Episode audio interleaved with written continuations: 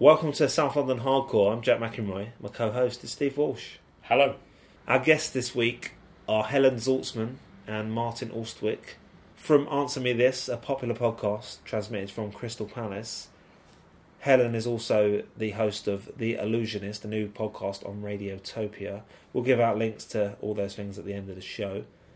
Before our chat with Helen and Martin, let's just remind you to use the Amazon link on southlondonhardcore.com. Everything you buy using that link provides much needed funding for the show. And please sign up for an Amazon Prime free trial using the link, and we'll get £5 for everyone that does so. Also available on the website, lovely selection of t shirts in various sizes and styles. Follow us on Twitter at SLHC, Instagram the same, Facebook.com slash South London Hardcore, and find many other podcasts you might like on holdfastnetwork.com.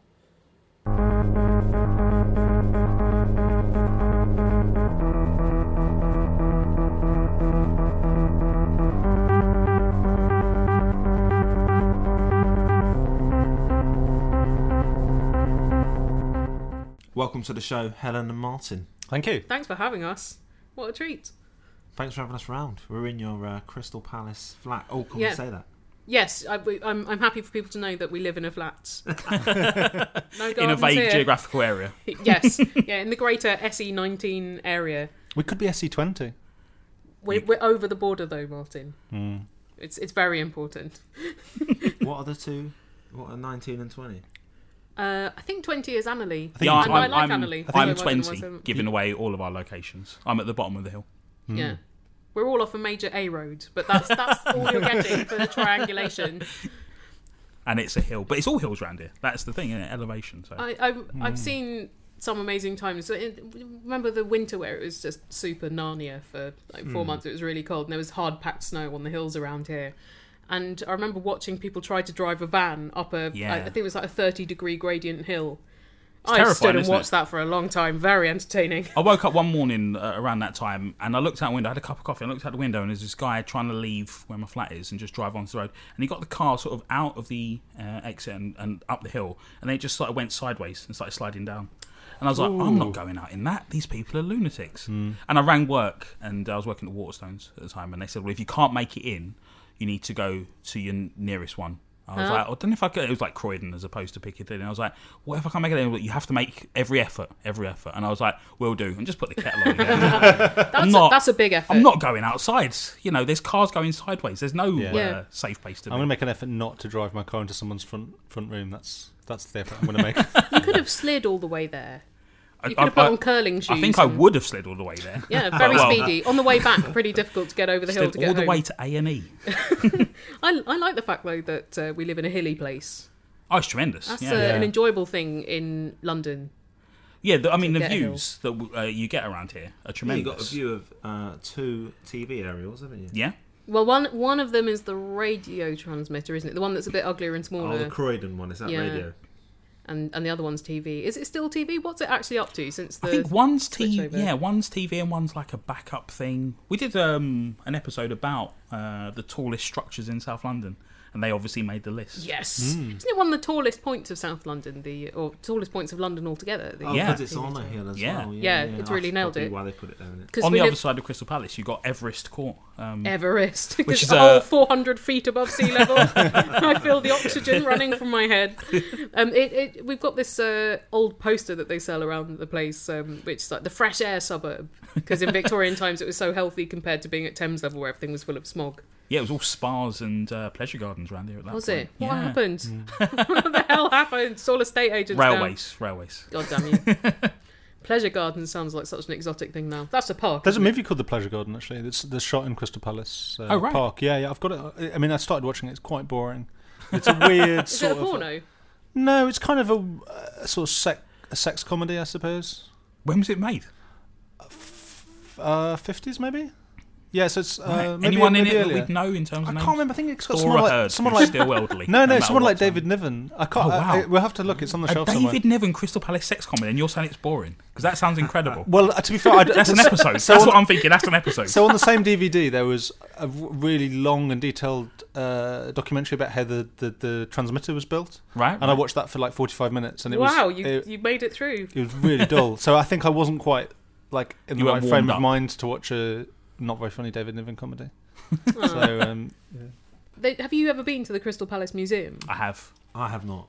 It's Yeah. it's there are a lot of photocopies in it Yes. of Ooh. You're documents. selling it well. There- there is some cool stuff because there are some videos of the kind of shows they had at the Crystal Palace before it burnt down. So there'd be people doing acrobatics in the gardens, and because it's quite grainy, it looks even more impressive that they're doing all these backflips and stuff.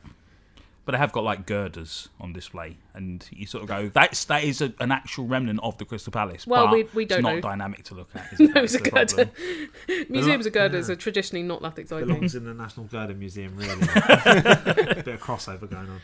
Oh, the postcards from there though. Such a dream. So we're in the room where you have recorded "Answer Me This" for eight years. Yes, we're sitting at the very folding card table that we record uh, Answer Me This at. Um, one of you is using Ollie's mic right now, Who's using covered Oliver's in his mic? I spit. think St- Stephen is. Yeah, it's you. Yeah, outside the dress? So whose That- mic am I using? that's my mic. Oh right. Am I all, am I going to sound like I'm in an echo chamber? No, that's, that's my natural. Uh, Natural lungs. Natural tones. Yeah. Um, so it's not at all a soundproof place. So we have to stop quite a lot for um, sirens and kids arguments revving motor, outside. motorbikes. Oh god, there was this tool that for about eight months we'd come round at least once an hour and rev for fifteen minutes outside the window. It was a car. It wasn't a motorbike. It No, it sounded was a like a car. Harley Davidson, and it was like a, I don't know, like Was it one of those cars where the bonnet is a different colour to the rest of the car? probably. So I just pictured Was it. it like someone that. from a rival podcast motorcycle gang? Oh my god! They're Just leave a negative wankers. comment on iTunes, guys. Don't have to come on and scupper I things. think do it, you? it might have been the Hell's Nerdists. And then um, I remember there were a few times our, our old neighbours um, used to do it so loudly on the other side of the wall that it would pick up on our mics. Again, Um, did they know about the show? Because that could be their chance of fame, isn't it? Or may- Maybe they were trying to sabotage the show again. Our intercourse is getting so many downloads right now. Oh. They're actually quite friendly, and they, usual. and they kind of cooled off a bit, and they were sort of quite grumpy whenever I saw them. And I don't know if it's because they'd heard the. Maybe they followed me on Twitter, show. or I'd complain about them doing it loudly all day and then arguing all night. But it got to the point. It did get to the point where like it was so loud that I would because I've got guitars and stuff here. I was like if I'd be playing guitar and I'd hear like sex noise, and I'd start playing the final countdown like as loud as I could, so they could be like, No pressure. "We can hear you. Come on, Now, now they find the final countdown inexplicably arousing. cut to the chase. Come But on." after after a few months, they stopped uh, shagging so much and started arguing a lot more. These things happen. I had some neighbours that were very active, and then they had a baby, and then it just stopped. And I sort Really? of felt for them. And then you see them, and they just didn't look as happy as uh, Aw. they once were. Child rearing seems difficult. Jack's Jack's looking tricky. wise. We're not going to put you on the record. here. It's quiet over there. I wasn't going to ask you about your sex life. I feel, I feel that that is overly personal for this kind of show as well. It's, It's never very made it above onto board. the podcast before, so Yeah, I mean hardcore. I, I I was first time I listened to this show. I have to confess, I was a bit disappointed. Needs more sex noise. There's, Yeah, my, people- there's my production notes. People do predict that the show's going to be about pornography, hooliganism, or uh, punk music. They're Yeah. the three guesses. And then you go, no, a lot of it is about local history. Bait and switch. but you've clicked now, and it's too late. please don't unsubscribe. Yeah, we uh, our best ever um, uh, Google search to find us was. Uh, 'cause you know, on, on the website, it will show you what p- words people Love use. that. Yeah. And someone put in hardcore sex hardcore, thinking Wow, I think they if you put really in got- hardcore yeah. twice, you'd get the real deal. And they didn't Yeah. want any any. Uh, Maybe they wanted people banging to punk. that's what we should have called the show. No, because that is what the show is. so how did Answer Me Let's get started? Um, well, Ollie came up to me at our uh, flat warming for this place that we're sitting in, and he said, I need to talk to you alone. And I thought, is he dying? Um, and um, instead, he said, such um, luck. Martin, uh, he, he said, um, Do you want to do a podcast? And not really knowing anything about them, I'd only listened to Adam and Joe's XFM show. That was the only podcast I'd ever heard. Um, I said yes. And then we had to figure out how one is done. And at the time, I didn't know any other podcasters for years. and we had no one to ask about how to do it. All we had was a copy of Podcasting for Dummies, which was so labyrinthine it almost destroyed us before we began. It was no well, so you can't learn about the internet from books. That is not a good place to do it.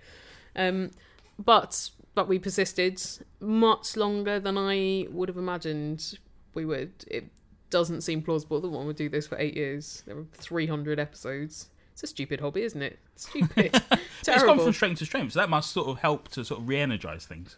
Yeah, I think it was just the fact the audience kept growing throughout the life of the show, and now we make money, which is a lot more motivating. I can't afford not to do this. yeah, exactly, exactly. And uh, you've just gone uh, fortnightly as well, haven't you? Yeah, we went yeah. fortnightly a year ago, and that really helped a lot because before that, I was seeing so much of Ollie. I had I didn't really want to talk to him. Yeah, I I understand that. Is there anything you need to share, Jack? they're, pe- they're listeners, though. They get the undertones. Steve's company. That's what he needs to share. He's getting too much of it. Oh, Oh. couldn't couldn't be possible. But it's a long old time ago that you started then. It's Yeah. Like 2007. And we felt like I was yeah, in my twenties. It's hard Oh to god, believe. yeah. I, st- I still had a young person's rail card when we started. Um, yeah, January 2007, and I mean, there was only Kevin Smith's podcast. There wasn't only that. But I do you mean, know what I mean? It's uh, it sort felt of- like we it were felt a slow bit like then, that. but yeah, we weren't in retrospect. It was it was like I think second wave because there'd been the wave of tech podcasts by techies for techies, and because no one else but techies listened to podcasts. And then around the time we were doing, uh, Ricky Gervais had had his, and there were some Guardian ones around, and Channel Four Radio was a brief thing at the time, and Stephen Fry was just about to do it. But yeah, there weren't loads, but it still felt like a kind of insurmountable thing to get into the iTunes chart when there were BBC stuff around and no one knew who we were. And um, uh, it took uh, Ollie has always been very PR minded. So um, when he was a child, he used to put on plays for his parents, not really write the play, but put on a full publicity campaign for it. And I really like designing the posters. yeah, writing little interviews with local papers probably, and um, that was really handy for the podcast. Um, not just getting his parents to listen to it, although they did, and which is odd because he he um, divulges some really personal stuff about himself, and my parents don't listen, and yet I just couldn't say the kind of things he says about wanking and stuff. Yeah, uh, yeah, my parents never listened. Just the idea of a podcast. Um, it, they're still not quite sure what it is. That puts them in the camp with still most people. Yeah, The first time my, Unfortunately. my parents listened um, is because I'd said that the rotunda in Birmingham had been knocked down, and my dad phoned in angrily to be like, "It hasn't been knocked down; it's still there." How can you call yourself a bummy and uh, give a false fact like that? But yeah, no, I think they do listen a bit. They don't mention it too much, so I wonder whether they. They've tailed off after the Yeah. first. Yeah, It They've- happens. they've A been- lot of people taper. they've been over three hundred episodes. I don't think it's. I haven't listened to them all. No, I was- you haven't. when we got Manfred Mann on, I was so relieved because it was a chance for me to ring my dad and tell him about an episode of the show, and he'd know what I was talking about. Because generally, I'm sort of Aw. like, we went to this place, that place. And he's like, oh right, good, good. Is it making any money? No, no, it's not. It's funny how the money thing is the only thing that makes most people interested. You're looking really thoughtful, Martin. I was just wondering about uh, the sort of South London history thing, and about whether your parents would have been in, what, like they grew up in the like. Because if I told my parents about London history, they'd be like, "Well, okay. My, yeah, my dad. I mean, I mean, he does listen, and I, Aw. he he always, he has a lot of comments about it. Oh, And I, on- I once said to him, oh, "Did you enjoy the show?" Not once. I've said it many times. I said, "Did you enjoy the show this week?" And he said, "There's always something I don't like." Which is Wow. it's still my favourite comment about the show ever from anyone. you Because never met him, that's he's, the exactly, thing is, yeah. he's he's so sort of uh, supportive and positive in terms of listening and you know. He doesn't want to be seen to be. interesting. Hmm. The thing about your shows, there's always something not to like about it. But no, he's a he Never has, quite there. he has sort of uh, sort of three obsessions essentially, three interests, and that Bob Dylan, Charlie Chaplin, and Wow. Dulwich Hamlet. Hey, so I Oh. did. I did a gig, uh, i- not in South London, unfortunately, in Fitzrovia, which is supposedly the first place that Bob Dylan did a gig in the UK. Oh right, It's right. the King and Queens in Fitzrovia. That pretty much makes you Bob Dylan, Martin. It was pretty. That was pretty exciting. That I mean, is I've been to exciting. that pub before, but I've never played there. This that's the bit he'll mention after he hears this show. Nothing else. There was one Would- thing would I it- didn't like, which was everything but that thing. So do you think you can? He can check. Do you think he can fact check that for us? Because I, yeah. I, yeah. I bet Google. He'll know. could as well. You don't need to fact check it. You just ask him and go, "Yeah, that was the place." Oh, that good. was the Yeah, yeah. place." I'll Uh, let you know. I'll let you know. King mine. Queen's on Foley Street. I grew in my mother's womb, should we say, or conceived, if you want to put it in a, you know, Gestated. yeah, i- in East Street, where, where Charlie Chaplin was born. wow. So awesome. you know, the, there's there's your local history link, and Dulwich Hamlet is obviously the local football team. Bob so- Dylan was a big fan. Huge, huge fan. Still is, still is. so yeah, I mean, there's, there was a bit of a local history background, you know. So And your that's dad is not sort really of, what he, is, why, he has but- a sort of fascination with local history. Like he'll go out and photograph the streets and just find old photographs and compare them. So That's cool. He Hmm. Whereas spends too much time on the Wharf now and then Facebook group, you might say. Whereas my parents are Irish immigrants who came over in the sort of fifties and sixties. So Okay. we we've got no real history beyond that in South London. So but I've always been fascinated by local history. Which which bit of Ireland do they come from? Uh, my dad's from uh, County Dublin, uh, a town called Portmarnock. Okay. Um, probably best known for its golf course, uh, and it's where the uh, Republic of Ireland football team have their like training camps. And uh, my mum's from Castle Bar in County Mayo, which is on the west coast of Ireland. oh, we've been to Mayo, haven't we? Oh, I've right, been It's, to in, Mayo. it's inc- like, I went surfing in Mayo. right, Like, I've right. only been surfing twice in my life. I went surfing. It was it was brilliant. And it was- Maui and Mayo. Is it better than surfing in water? it's easier to uh, catch the wave. It's a lot more stable. You make a better sandwich afterwards. uh, watching Martin surf is one of the uh, great comedic experiences of my life. yeah, I'm not. No offense, I'm not like quite Keanu Reeves. you're just really funny in a wetsuit. I've only surfed once, and like wearing the wetsuit was fantastic. I really enjoyed that. Really? Yeah, because I, I love superhero comics, and it's the closest you're going Oh. to get to like wearing a spandex I outfit. just look like Did you have a cape? a, I just look like, a- look like a tubby otter. I don't. know. oh, I look Otter man, ridiculous, but I, I I, guess. quite I, I'm I'm used to that, so I knew I knew what to expect, Yeah, you look But- ridiculous in clothes. Naked weather. and out and out of Amazing. them. So uh, there's no easy answer. I don't, like, But, I don't um, like the bullying that's going on. in this podcast. I feel very uncomfortable with it. I'll cut it. The listeners will never know. They'll sense it. Why is Steve crying? There's no reason. But yeah, the actual thing about surfing is it's one of those things where you go, that looks fun, and then you go out and go, oh, this is really hard. You have to be and- quite a decent swimmer. Yeah. And like have the body strength. Like pu- I couldn't pu- pop up. No, I exactly, kind of- you just I get pushed the board knackered. down and it just went underwater. Yeah, I was like, yeah. This is not how it's supposed to work. and then it pops up like f- the pop front pops up, and you just can't. So you just end Smacks up you in the like face, your I end up glasses just like fall off, hanging off it, yeah. chatting to my friends in the middle of the sea, which is quite nice. That Yeah, sounds very yeah, We pleasant. could have done that on the beach. Where did you go? Where did you go surfing? This was in Bournemouth for a stag do. okay. Wow. Well, that's a nice way to spend a stag do. isn't Yeah, it? no, it was good. It was good to.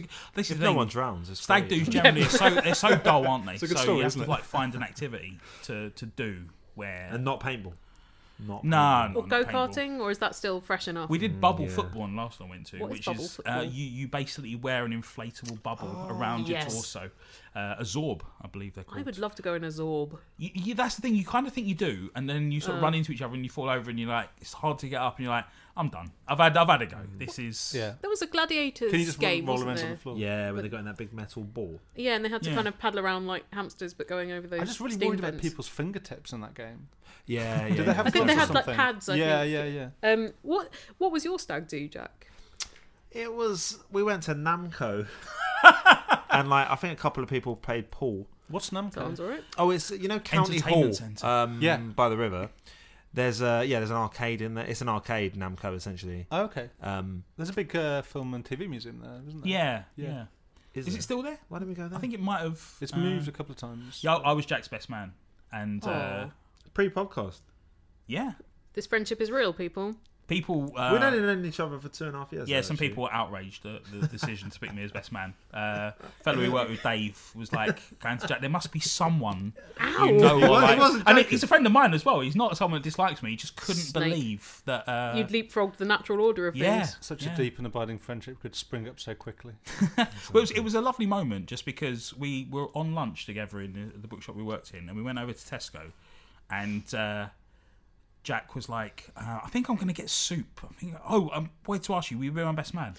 and I was like, "Are you serious?" Because like it was just like literally out of nowhere, and he was like, "Yeah." I was like, "I'm really touched," and he was like, "I am going to get soup. I am going." Didn't even wait. For it. Just sort of like well, the soup was definitely top of the. Make a made big two scene decisions about it. that day. Not get down on one knee or anything. I wanted you to make it special for me, Jack. you were thinking about soup the whole time. but yeah, then we had an, in- an Indian after. Sounds nice. Yeah, it was Yeah, nice. it's great. Yeah. Yeah. I mean, it Yeah, was very Namco- low key. I It sounds don't civilised. drink. I don't Jack- drink. Jack- so I don't really drink Jack either, doesn't so drink and likes Americana, so I thought like a portal Yes. would be. But and also it's a thing where Oh. I like everyone Americana. you love Americana. would you have gone to one of those retro bowling alleys or That well, that was my original. There is thing. bowling there, and I I'm think. still getting. Yeah. There is bowling. That Oh, was my okay. fault. I, Done. I did actually. There was this like plush bowling place. I'm still getting email alerts. I need to unsubscribe from that. um, but they were they quoted something ridiculous, like a grand for all of us to go bowling. And I was like, it's just bowling. We'll go to Namco. Yeah. But Mm. um, and also it was. Um, and again, pre-podcast, but the fact that it was in South London was a big thing, That just is in awesome. terms of convenience. and Mm. and yeah, asking too much of people is uh, Yeah, that's the thing. Let's go to where we all Testing. are. It, it- the whole like Mm. current trend for stag do's to be overseas or in places I don't live is ridiculous. yeah, I somewhere find- where there's not a direct bus home Yeah. after midnight. We know And there's someone not from uh, Warsaw, is there? well, Two buses. Can it's- you believe it yeah. in this day and age? Warsaw. Or uh, neither. Neither. E- either way, you have to change in Lambeth. um, we we know someone who uh, was going to have his stag do in Beirut. Right. I think he just wanted something. He was like, "Yeah, it's different. Yeah, decadent. Mm. It what, is what different, a bellend." yes. But getting back to you guys, Oh, no okay. one wants to hear about us. Where'd you Oh, keep? I do. Where'd you keep your Sony awards? Uh, it's, it's on- it's on the stairs. You, you passed We it. walked That's where past our it. awards are. that's yeah, the thing well- you kicked as you came up. yeah. that would hurt because it's a very solid piece of perspex. But yeah, I, I don't know what to do with them. We, also, we we have no clear flat surfaces in the flat. We don't have a trophy cabinet, so I don't know what to do with them. Also, they're all obsolete. Like there aren't any Sony awards anymore. They've got rid of the They awards. only got rid of them last year, didn't they? yeah, they got rid of the category a couple of years ago, and now Right, they've got rid right. of the whole awards. What? What's the category? Well, it was best internet program, and then they they got rid of that. The Uh, best brand tie-in with a local commercial station with over 500,000 Yeah. listeners on a Tuesday or something. they they they added more awards for things that only certain brands could win, and got rid of ones that for content. Who's the yeah. head of the Radio Academy at that point? That's not. That's not. um, yeah, so you can have a look there, and then there are a couple of certificates in the hall that um, are just on the floor, not, not- not even in kind of proper framed uh, archive of my career or anything. But still nice to sort of be able to track a, a trajectory in that you know the fact that you're on that sort of radar. Yeah, check me out. Very important. I, th- I think um, what winning awards teaches you is that awards are fundamentally meaningless. And after they got rid of the category, I thought, That's well, what losing awards has taught me. well, we're, we're all at- you're very uh, you're you're very developed. Um, after after they got rid of the category, I thought well, one useful thing about the, those awards existing was uh, discovery. More people heard about us through that. So if I set up like a podcast awards, that means more people could discover a show. And I was like, well, I don't really want to make something up that says one show is better than another because that's what that's what a listener decides to podcast. That was one of the great things about podcasts that you can just find something exactly to your own tastes and make your own playlist. So I didn't. So I have no awards for you to win, but I would give you one. Definitely. That's the thing about the Sonys is that like you've heard of a lot of those things. Like when Nick Ferrari wins one. I mean, it's not like a lifetime achievement. You know, when a big show like that wins a- wins an award. So what's the purpose of it? I- Someone I knows dunno. it. Someone knows about the Radio One breakfast show that didn't before. It's like They have a breakfast show on Radio One. now. yeah, apparently, yeah, it's meant to be really good. It won an award. It's just the sound of people eating toast for three hours. It's it's it's more resonance actually. Weirdly, um, we've got an on-air light in here that I stole from BBC TV Centre the last time I was doing a radio show in there before they decommissioned it. Wow. That's Yeah. great. I felt I felt guilty about Is it that for not the sort of ages. thing that No, someone you would pay your license miss? fee, don't you? yeah, I That's do. the I thing. Hmm. do, and also they forgot to pay me for some shows, so I feel like I've earned it. And also, they're going to demolish it. You well, know, well, that's that's why I stopped feeling guilty in the end because I was like, they were going to rip everything out of this floor anyway. So although and you now like to they're think they're going to keep it all, but they they never do. With no, these things. and they had they hadn't updated it for a while. Although now they are moving different BBC departments back into that building. They're Oh, right. renting it back, so you think that was well done. well done, the beep. So they could have used it. I've turned it on now, so uh, people know that we're recording and not to disturb us. But it was an exciting night out. Well, twice. Actually, the Sony's are so boring. Uh, the, we were nominated three times and we won the gold the third time. And Martin and I were on honeymoon. It's the only time we were ever going to win. We missed it. And actually, it was the worst day of our honeymoon because Martin had food poisoning. Ah. Um, but at the time when Ollie was winning it, we were at um, a museum looking at dinosaur pelvises and stuff. So that was Better. pretty cool. Yeah. That's right. Um, but the year after, I was a judge, and that was a lot more fun than going as a nominee because uh, I didn't have to pay for my own ticket. It's 200 quid to go to the Sony's. Even if you're nominated. Yeah, and especially if you're nominated. And then drinks, like the water is £12 a bottle. You don't get two hundred quid. Don't cover the drinks. No, no. So And you the could drinks just are to get so in the ex- building. Yeah. I'm so glad we didn't win a yeah, Sony Awards. yeah, it's 100 quid. Does he, do you get food with that? I can't remember. The, for 200 quid, you get, uh, if you, I remember Ollie's mum had the vegetarian option for the first time we went, and it was uh, half a butternut squash filled with baked beans. that is what 200 quid buys you. Ah, if you're spending two hundred quid, you've got to go for the meat option, regardless, haven't you? But then the meat option is just like a dry duck leg, and uh, it's yeah, it's not great uh, food wise because I, I I'm trying to think if I've ever had a meal that cost that much, and I'm sure that if I did, it would be more enjoyable than that. But it's just uh, it's just quite, it's really long, and it's such an industry back, backslap, and um, it all feels a bit fundamentally pointless. Who did you give awards to when you were on the panel? You're not I'm, allowed to say I'm it, not are you? allowed to say. I'm not even allowed to say Ah. what category it was, even Oh, now the awards really? are demolished. Oh, Yeah, but it wasn't. It wasn't a podcasting oh category. radio, right? right. Yeah, but I was on the same judging panel as Emma Freud, uh, Richard Oh. Curtis's uh, long-term partner, and um, we we met for the judging day in Peter Bazalgette's house, head of the Arts Council in Notting Hill, like this amazing several-story high house filled with art.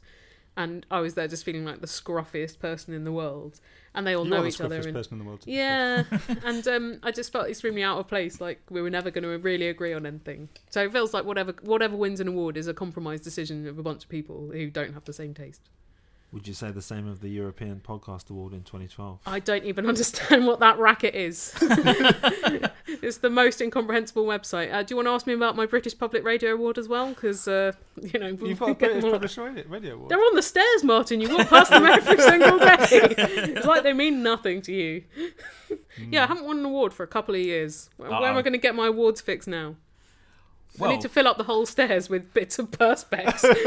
the good news is, of course, you can uh, chart your development as a broadcaster in different ways. yes. You've brought Radiotopia to South London. Oh my god, yes, I have. I'm It's the a only. remarkable thing to do. Thank you very much. That I'm- was I'm our proud. plan. I mean, this is outrageous.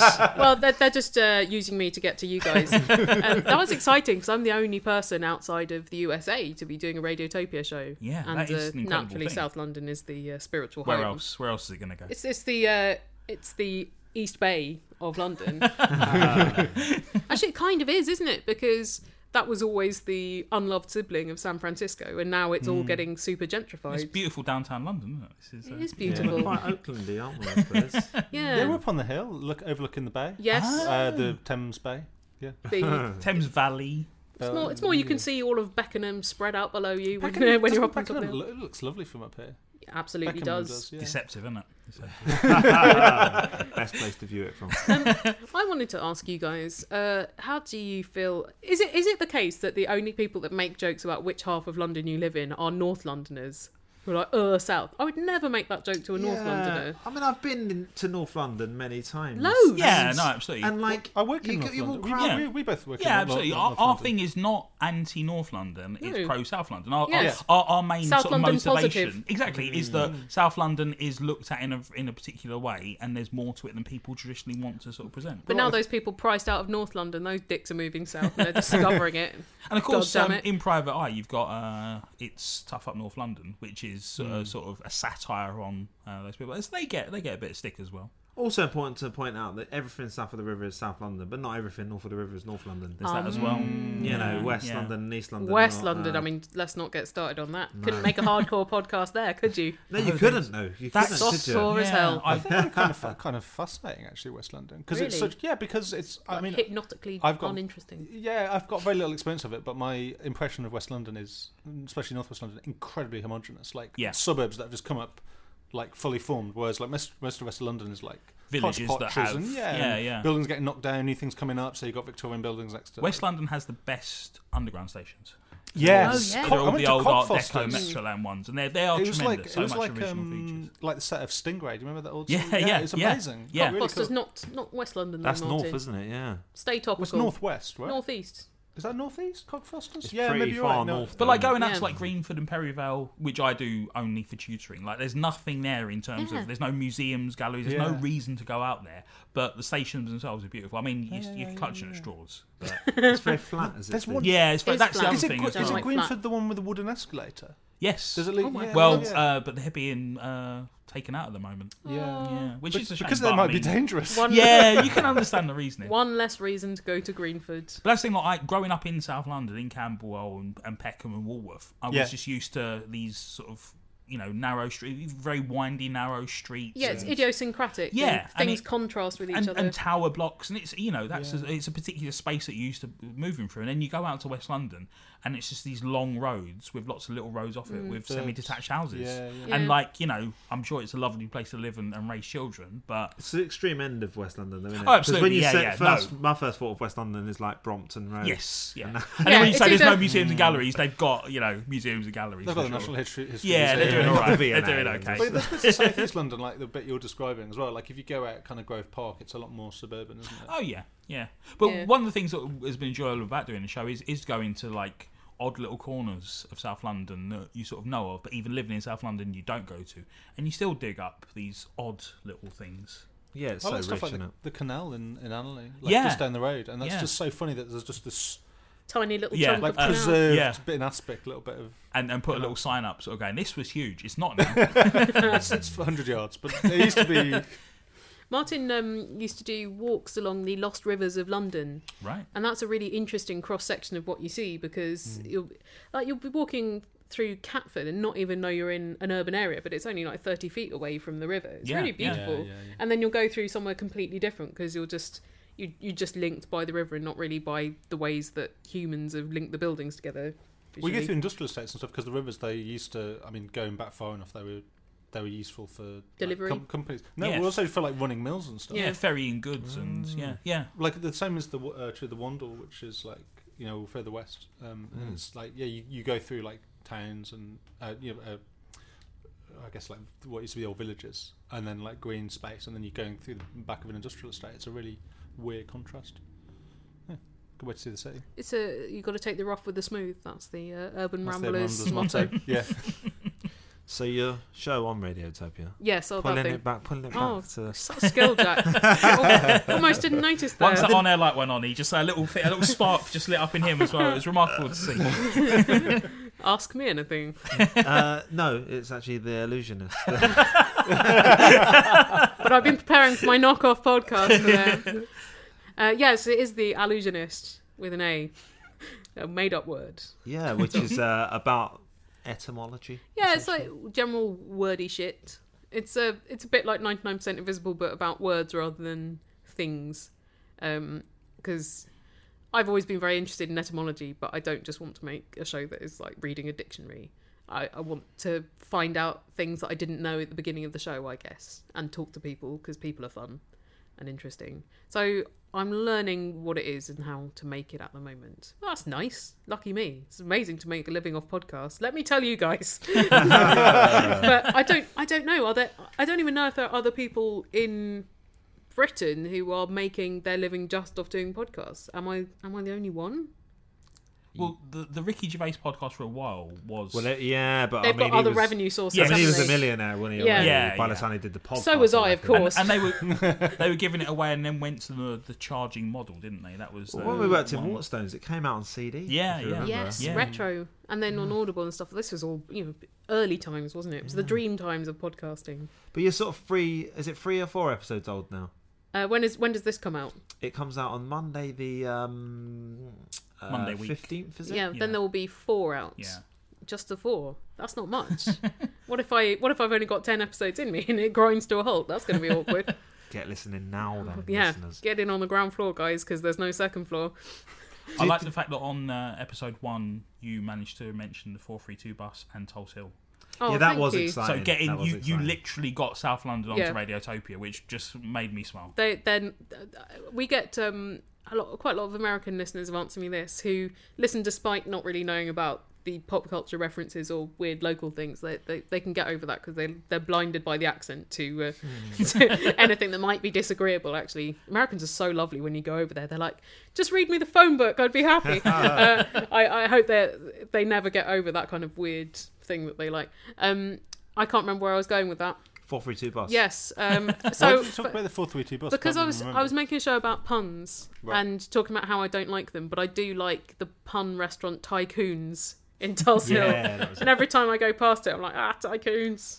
Tycoons. It's Thai restaurant. Yeah, Get yeah, it? yeah, no, Ty- It's tycoons. not a good pun. Tycoons. how can you? How dare you? Yeah, I agree with no, Martin. you don't, you don't What? like puns. I mean, the point that shows that you didn't like puns. No, but the thing is, when I said I was going to be making this language show, because people know that there is punning in my family, immediately they were like, "When are you going to do about puns?" And I was like, "Never, never." and then I thought, if I do the first one about puns, that means I've done puns, and I can be like, "I did it." Now, shut up. That get rid of that, get, gets rid of that question, Yeah. doesn't it? But the thing is, I make puns. It's not necessarily even conscious because I'm genetically disposed to punning. So I, I'm just going to seem like a hypocrite. It's Well, na- people- nature and nurture, isn't it? Yeah. People tune into Suppose- episode one, they'll hear your uh, father and brother. Yeah, they will. Um, my dad uh, is uh, a real favourite amongst podcast listeners. He's a very um, he's a very reclusive man, and he was on Answer Me This episode two hundred. We had our families on guest answering questions, and it was quite the hit on that. um, but generally, he's just by himself nearly all the time 'cause he's a sculptor, not talking. You know, he's very witty the rest of the time. It's wasted. He would have been amazing as a stand-up. He could start now, but he's 73. But he could imagine imagine the kind of press he would get if a 73-year-old began doing stand-up. So Radiotopia. Yes. is- Oh yeah. Sorry. is if people don't know, it's like a, a podcast network, and they do incredible stuff. Ninety nine percent invisible would be in my sort of top five podcasts of all time. it's a classy piece of work. How did you end up getting involved with them? And as you say, being their first overseas. Um, well, I've known Roman for a little bit. In fact, I've, I've interviewed him now like five times. The first time I met him was down the line when I was interviewing him for a Five Live show in 2012. And then we were on the same panel at South by Southwest. We were talking about podcasting in 2013. And um, then he came to stay last summer. He'd, he'd actually asked Answer Me This to be in the first wave of Radiotopia. And we were like, yes. And then uh, the people behind Radiotopia were like, no, only story shows that are classy and arty. None of this comedy bullshit. Um, and um, so when he was staying, I Down was- the Night Foundation. yeah, Um, really are assholes. uh, and then when he was staying, I was like, "Yeah, get him while he's jet lagged and vulnerable," and uh, and pitch this show to him. We were walking around Crystal Palace Park. I think we were by the uh, little farm. At Born the in precise South London. time. I'm loving this It was, story. it was, and he was like, "Oh yeah." And then uh, a few weeks later, I got this email going, "Yeah, I think this will happen." Like, it all seemed very casual. And then he was like, "Yeah, we've got you funding for a year," and I was like, "What?" It just came from nowhere. Um, Does he walk Yeah. around going, "I'm Roman Mars"? he now claims that he had to come to London in order to get you to do the show. I'm sure that's what he said over Christmas. oh, Yeah, he's so- such a such a charm school, isn't he? Yeah, he is, yeah, yeah. Um, but he he doesn't tend to do the Roman Mars voice in social situations. He's still got a good voice generally, but that kind of Yeah. talking right in your own brain, that's something that generally has to put a mic. He's got a really good technique. Yeah. Yeah. Something I had a really because I'm a bit of an audio nerd. I had a really amazing conversation with about it. Uh, So apparently he read. I don't know if if he said this in the press. He read loads and loads of interviews with Edward Norton about how they did the audio for Fight Club, Oh right. and it was done in a particular way to make the listener feel like it was his internal monologue. So it felt like the sounds was in, inside your head. So he read all these interviews about how Edward Norton had done it, and then because he's an audio nerd as well, he figured out how to reproduce this with his own And setup. adapted the. And, yeah, Yeah. yeah, yeah, That's his secret. I'm Roman Mars's raging bile duct. yeah. You don't want to see Roman Mars as Tyler Durden. Terrifying. Um, but it was funny. We saw him um, just after Christmas. We went and uh, visited him in um, in Berkeley, and it was nice seeing him doing normal human being things. yeah. like having to clean up after the kids or something, or like put pizza in the oven. Because when I've seen him at work things, everyone's just like, "It's the Messiah." He's not the Messiah. he's a very grumpy man. Yeah, we met him at that uh, um, what's it called in the dark uh, radio evening. It was just like, wow, he's got a body as well. Hmm. Yeah. Were you- were you- So it's a floating head. are you di- are you almost disappointed when you see podcasters that you've listened to before, then you actually meet them? You're like, "Oh, you're attached to a person." I interviewed uh, Charlotte Green, you know, the kind of absolutely quintessential voice of Radio Four. She used to voice the shipping fo- forecast, and that really she's got those really kind of cool and calm tones. And when I met her, like she was really cool and, and she was really cool looking as well. But I was like, I can't. I'm almost disappointed that you're tangible. Yeah, right, right, right. I've ruined this. I bet she gets that a lot. I don't ever want to meet Andrew Leland from The Believer. It can only be a disappointment. Can't it? I've, I've heard that he's Organist just even. he, he's uh, he's just a little speaker by my. He's like the Wizard good, of Oz. Good, good, good.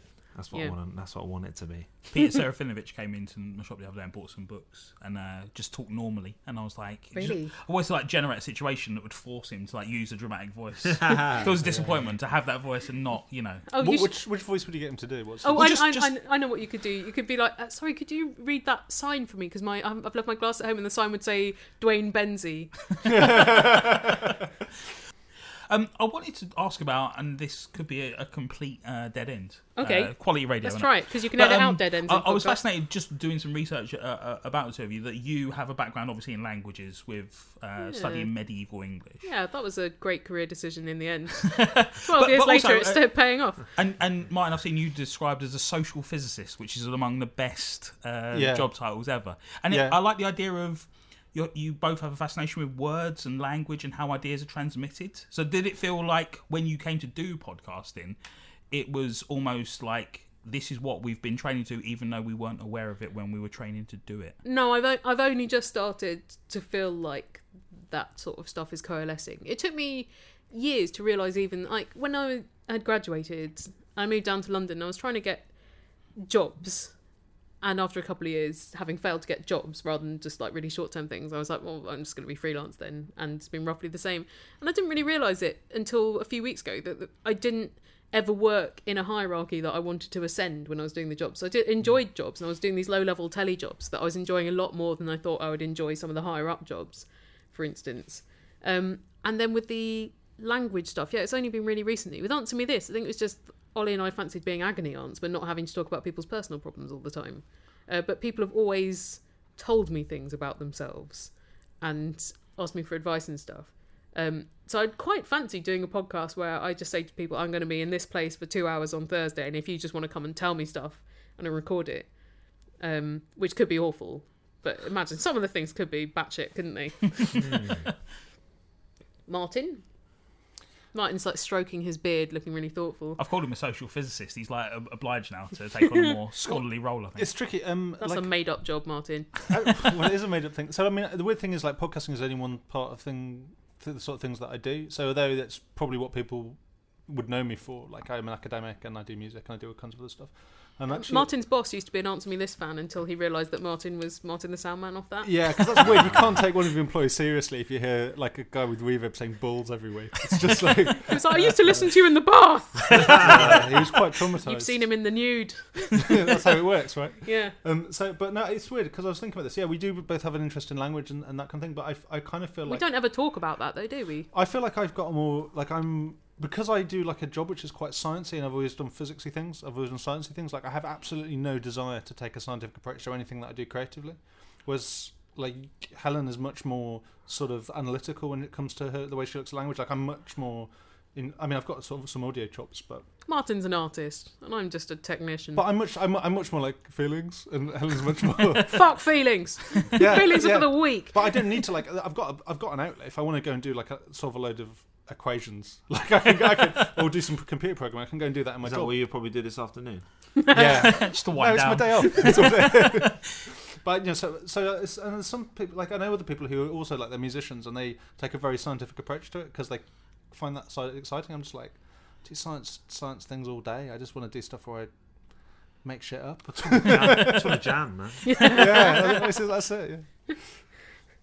But then So- you do sciencey podcasts as well. I do, yeah, but I think my approach to language and, and writing is much more intuitive and it's much more like. It's not to say it's. I mean, I think Helen's probably a better writer and broadcaster than I am, but, uh, you know. That's because it's my job. Whereas it's, yeah, like yeah, your yeah. fourth job in the order of job importance, Somewhere- and somewhere you're like still that, yeah. pretty good at It's it. definitely the case. You're saying.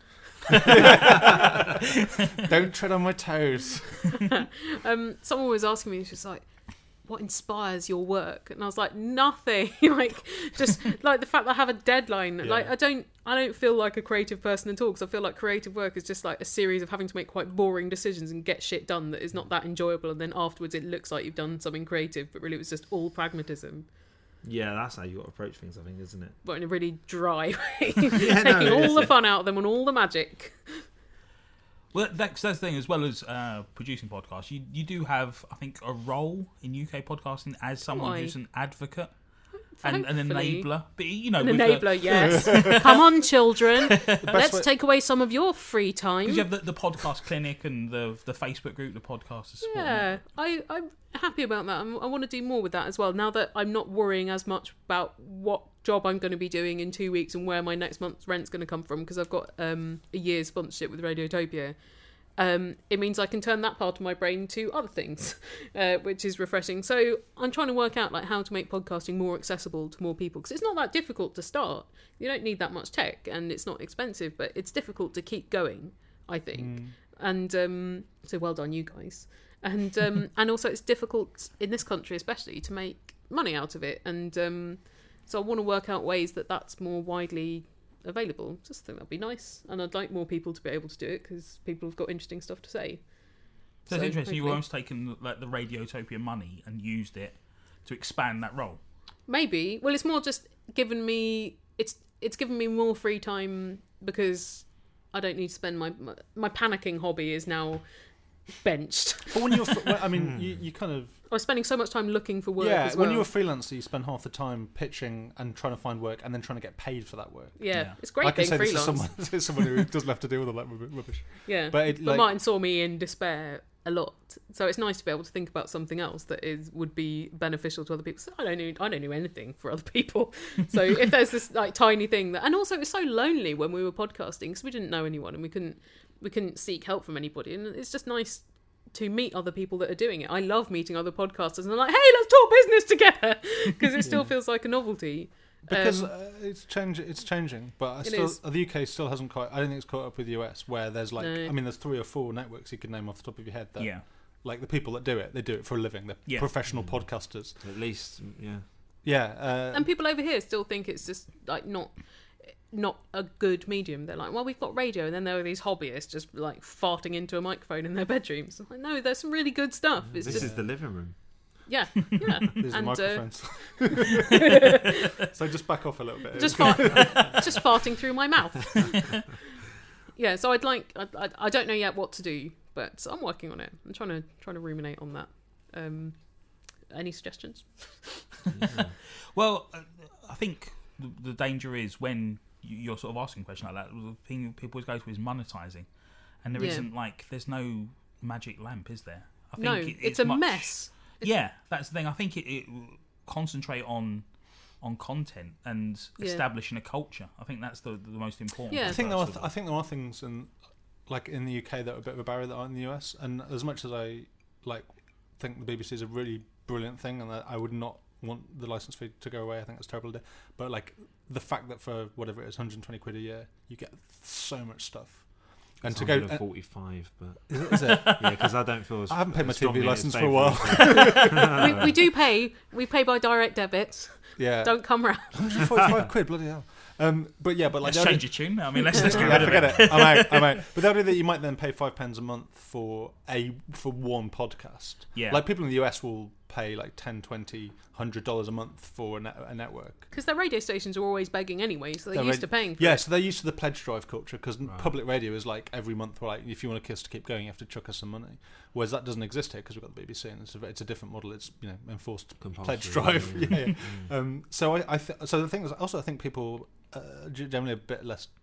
There's less of a culture of asking for money, so there's less of a culture of a podcast going.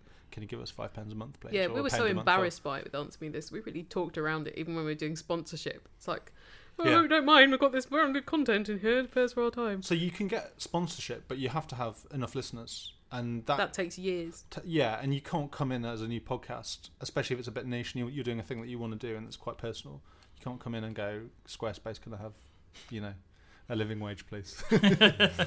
so it's it's tricky. So I, I think the ple- I reckon the pledge culture is the way to go for Do you small, think so? for sm- yeah, Yeah. for small podcasts. I think That's something what like I think. I've always Patreon thought would that. work because, like, if you set up like a pound a month on Patreon to give to somebody, you probably wouldn't cancel it, even if you Yeah. stopped listening to their podcast. And if enough people did that, that would build up into a decent enough amount of money. You've got ten thousand people giving a pound a month. That's actually Stacks up nicely. really really That's- nice living. yeah. yeah.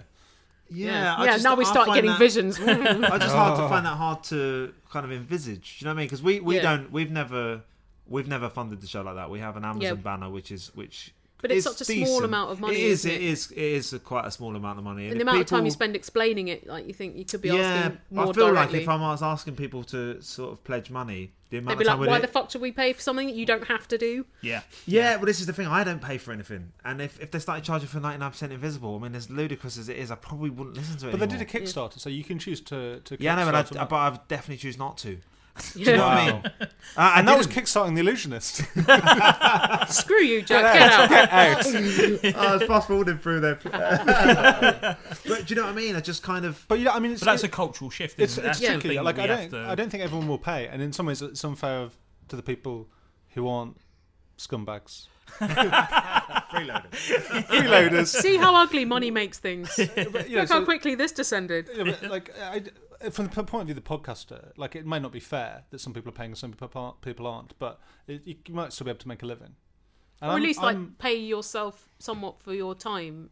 Because when I was Yeah. freelancing, it was like half of my week was spent doing that, and the other half was desperately trying to earn enough money to live and find that work. Yeah. It was like I was earning shit. Like I was earning like I don't know half the minimum income you need really to live in London, which is troubling. When I moved to London though, my yeah, but I was not not earning that from Answer Me This. I was earning that from the other jobs. Oh, right, right, yeah, right, yeah. right. I was earning nothing from Answer Me This. When I first moved to London, though, my rent was fifty quid a week, and that allowed me to have like this shitty career where I was just trying stuff. Whereas now, I just think like if you if you moved here and you didn't really have an idea of what you wanted to do, what you'd still have to be earning twenty grand a year or at least just Mm. to pay for being here, which is sad. it's getting harder and harder, isn't it? I think that is sad. Yeah, yeah, it is. I mean, the whole housing situation, which we try not to talk about because it's just so Yeah. depressing, Yeah. Yeah, it is can just fuck itself. absolutely crushing. You know? Yeah, people wouldn't- having to pay sort of fifteen hundred pound a month for kind of basic accommodation. and- So listeners, just one pound a month. Pay our But yeah, I rent. just I think it's the same concern you have about the Amazon banner. Is I just feel like like I've listened to podcasts, kind of very low level stuff, where people are saying that you know if you use that donate button, and I just think at the end of it, are you getting enough money to justify saying all that stuff? I mean, Mm. obviously it depends what you're doing. If you're doing stuff where it is generating it, and obviously say if you get six hundred thousand pounds, like uh, you know Radiotopia have, then it Yeah, obviously is. I didn't well get worth any it. of that. Just FYI, that doesn't go for me. Forty percent of that goes to fulfilling Kickstarter rewards as well. So a lot of that is going on. But I, I feel t-shirts and I things. feel less bad about a play. Like, so if you take an advertising, like I feel a little bit uncomfortable. We do we do that, but I feel a little bit uncomfortable about that because you're selling your audience to the advertiser. That's the way it works, and I- and I think the way we do it is kind of respectful and it's not bad. None of the products have been awkward to shift, but there Yeah. would be some things where we'd be like, uh, Yeah, you'd have to sort of think: Am I happy to be associated with this particular thing? Of Yeah. course, that's a, a basic thing. Though, isn't Absolutely. it? Well, it's a donation thing. It's just like we're asking for. You don't have to give give give money. with Answer Me Yeah. This, we sell off the old episodes. That was kind of, Yeah, that I was the guess, model, what we yeah. did instead of asking audience for money for just us existing. We were like, here's a thing that you might want though, in return for your money. So Hmm. that has worked out okay. Buy our old episodes and albums, listeners. and use our Amazon banner. but no, seriously, if people signed up for an Amazon Prime trial, we get five pounds for everybody. Really? Directly, we get five pounds for everyone listening that signs up for an Amazon Prime trial. But people won't Shit. do it. Last month, one last month. we we uh, have that affiliate deal too, and um, we you have don't to really. do like you have to go through a process to yeah, get the, that like link, you yeah. put you put things in the links. Like if you link to anything Amazon-y, then you get a tiny percentage of whatever people buy on Amazon in the next two days. And every month we get an email from them going, "You did not meet the requisite amount of earnings for us to pay you." so I think every couple of years we make twenty five quid through the Amazon affiliate. This hard life. So yeah. Anyway, what I want to work out is if there's a more stable existence that podcasters can have whilst maintaining independence and creative freedom and stuff. Because what I don't want is to replicate old media structures and like have. I don't want to be a gatekeeper or anything. I want anyone to be able to do it, and then they'll kind of filter themselves out because it might not be for them or like it's tiring. As you know, because you both look like you'd like to fall asleep forever. just how we look. You you were quite smart though in terms of you managed to sort of expand upon the idea of the show with books and albums. So you've sort of taken things that you know it's not a case of uh, doing something unnatural. It's a natural expansion of the show, isn't it? Into into books and albums. The book is now available in Poundland, so maybe that expansion of the show didn't expand that well. Yeah, but I think the the albums. I mean, the album's like a one hour long special edition of Answer Me This that is themed around a thing, but because of the way iTunes works, we could only put them into the music chart, and you can't describe what something is there. So because of their weird algorithms as well, with like one afternoon we were top 20 in the music chart. So we're above Rihanna and stuff, but there was nothing to tell people that what they were getting was like a one hour spoken word track about the Jubilee rather than music. And of course, downloads count towards the chart now. So would you have been on they? top of the pops just Oh my answering one God, question? that would be my- And he beat us. That would been be incredible, my, that would be wouldn't my dream come true. When I was little, all I wanted really was to be on top of the pops. I just, like my dream was to be a backing singer or something. I've no musical ability. And um, then when I was a temp um, in 2003 at the BBC, I was the secretary on the one, six, and ten o'clock newses. And once this email went round to everybody because they were filming Christmas Top of the Pops in November and it was a weekday, so they couldn't get enough kids in. So it was just full of BBC staff like hiding their passes, like swaying along to the Christmas number one, which I think at the time was um, Pop Idol people. It was like Right, the, the right. year with Michelle McManus and Sam and Mark, and they had like this communal single, and um, it was so it was so demystifying. I suppose I was like, that's what the audience was. it's just bored staff. This They is no wanna take- longer my ambition in life. yeah, I mean, by that point anyway, that ambition had kind of uh, retreated. I just thought that's never going to happen for me.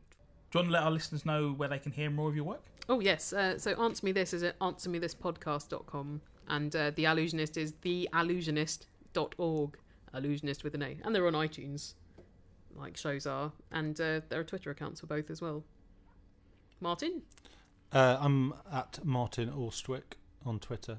tweets a lot about eggs. Tweet a lot about eggs. Yeah, uh, martinallstwick.com has all my like who I am. And Martin's got like four or five podcasts. then, yeah. He hides his light under a bushel. From having a full time job, he also has all these things What are going the on. other four podcasts?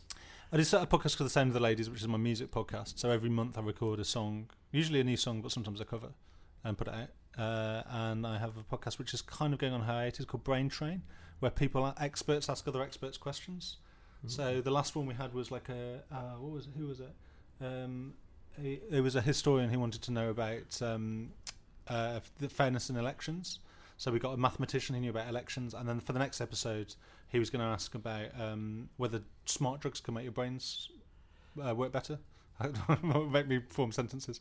Uh, so yeah, that, that was. Um, uh, but that's, on- that's, that's that, there's quite a few. That's called that's called Brain Train, and there's one I do for work called the Global Lab, which is sort of people who are interested in cities and technology talking about that. And I'm about to do t- another one, which is What for- is wrong with you? I know, I know. I'm You're gonna like do a one- one-man podcast network, aren't you? yeah, they've all got like about five listeners, but it's sort of you know. That's uh, like most networks. yeah, adds up. It adds up. Yeah. Um, there's a podcast I'm going to do called Arts, the Arts Emergency Social Club, which is this new gig I'm doing for Arts Emergency, uh, which is this um, uh, like a charity helping young people from uh, kind of, for want of a better word, non-posh backgrounds get into the arts and sort of find mentors and connections and, and get some some help with that. So we're doing like a live gig.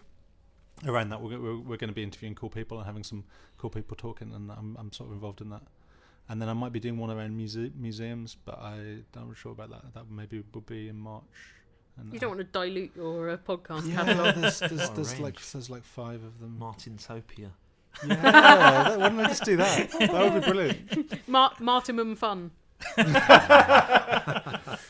Um, yeah, so if you go to martinulstrich.com or the soundoftheladies.com, which is more the music stuff, there's most I can find links to most of the things there. I think. Um, When people ask me what Yeah. Martin does, I'm like, I How don't long really you know. got? Also- How long have you also- I'm got? like, here's some vague ideas Ten- about what he has uh, on his plate, but I don't really know. Just say Don't- social physicist. I mean, that's the best one, isn't it? yeah, I mean, that's really clearing it up, isn't it? I'm, I'm doing a lot of social physics at the moment. If you're interested, Hey, Physi- Martin, physical socialist. Oh, I like that. Yeah, that's good. Yeah, maybe I'll gradually move to the that would be cool. to the, to the left. yeah. Martin's previous job, he uh, cured cancer, and that was a lot easier to explain to people. Right. He gave up that racket. Yeah, that's good. Is that why cancer's back then? Yeah. Back for It's the big 2015. hit of 2015. Yeah. Um, yeah, I, made, I I paid for a wedding by lasering prostates. That was uh, that was something that made it into a So- wedding speech, if I remember It's rightly. very romantic. Yeah, yeah, yeah. That's me. That sounds like clickbait, doesn't it? I paid for a wedding by lasering prostates. yeah, You'll never believe Find- what happened Find next. out how. Laser, mostly lasering French prostates. Weirdly, I was kind of g- being like shipped to weird bits of France to set up lasers and Stare up people's a-holes. stares. At, yeah, stare at people's pronames. It's a pretty good time. Was it to get rid of the hair? Or was it like a medical procedure? It was, it was, it was, Is it cosmetic? it was, it was a sort of uh, it was- Ugly bulging prostate. get rid of that filthy cancer.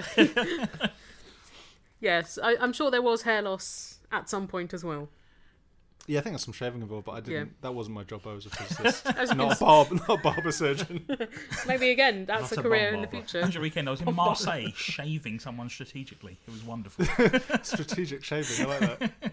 That should be a podcast. I, do, I think that's more visual. I think that should probably be YouTube. Could be a I'd, vlog, li- I'd, like the, vlogcast. I'd like the mystery, I think. Really, it's like how a lot of Radio Four documentaries think. I wouldn't have thought that could work as audio, but you've convinced me. It would be a good uh, sort of quiz segment, just like the sound. And you're like, what was being strategically shaved? Answers next week. Do tune in. I look I- forward I- to that on the Holdfast I- Network. I, am going to pitch it to Resonance. They're going to go for it.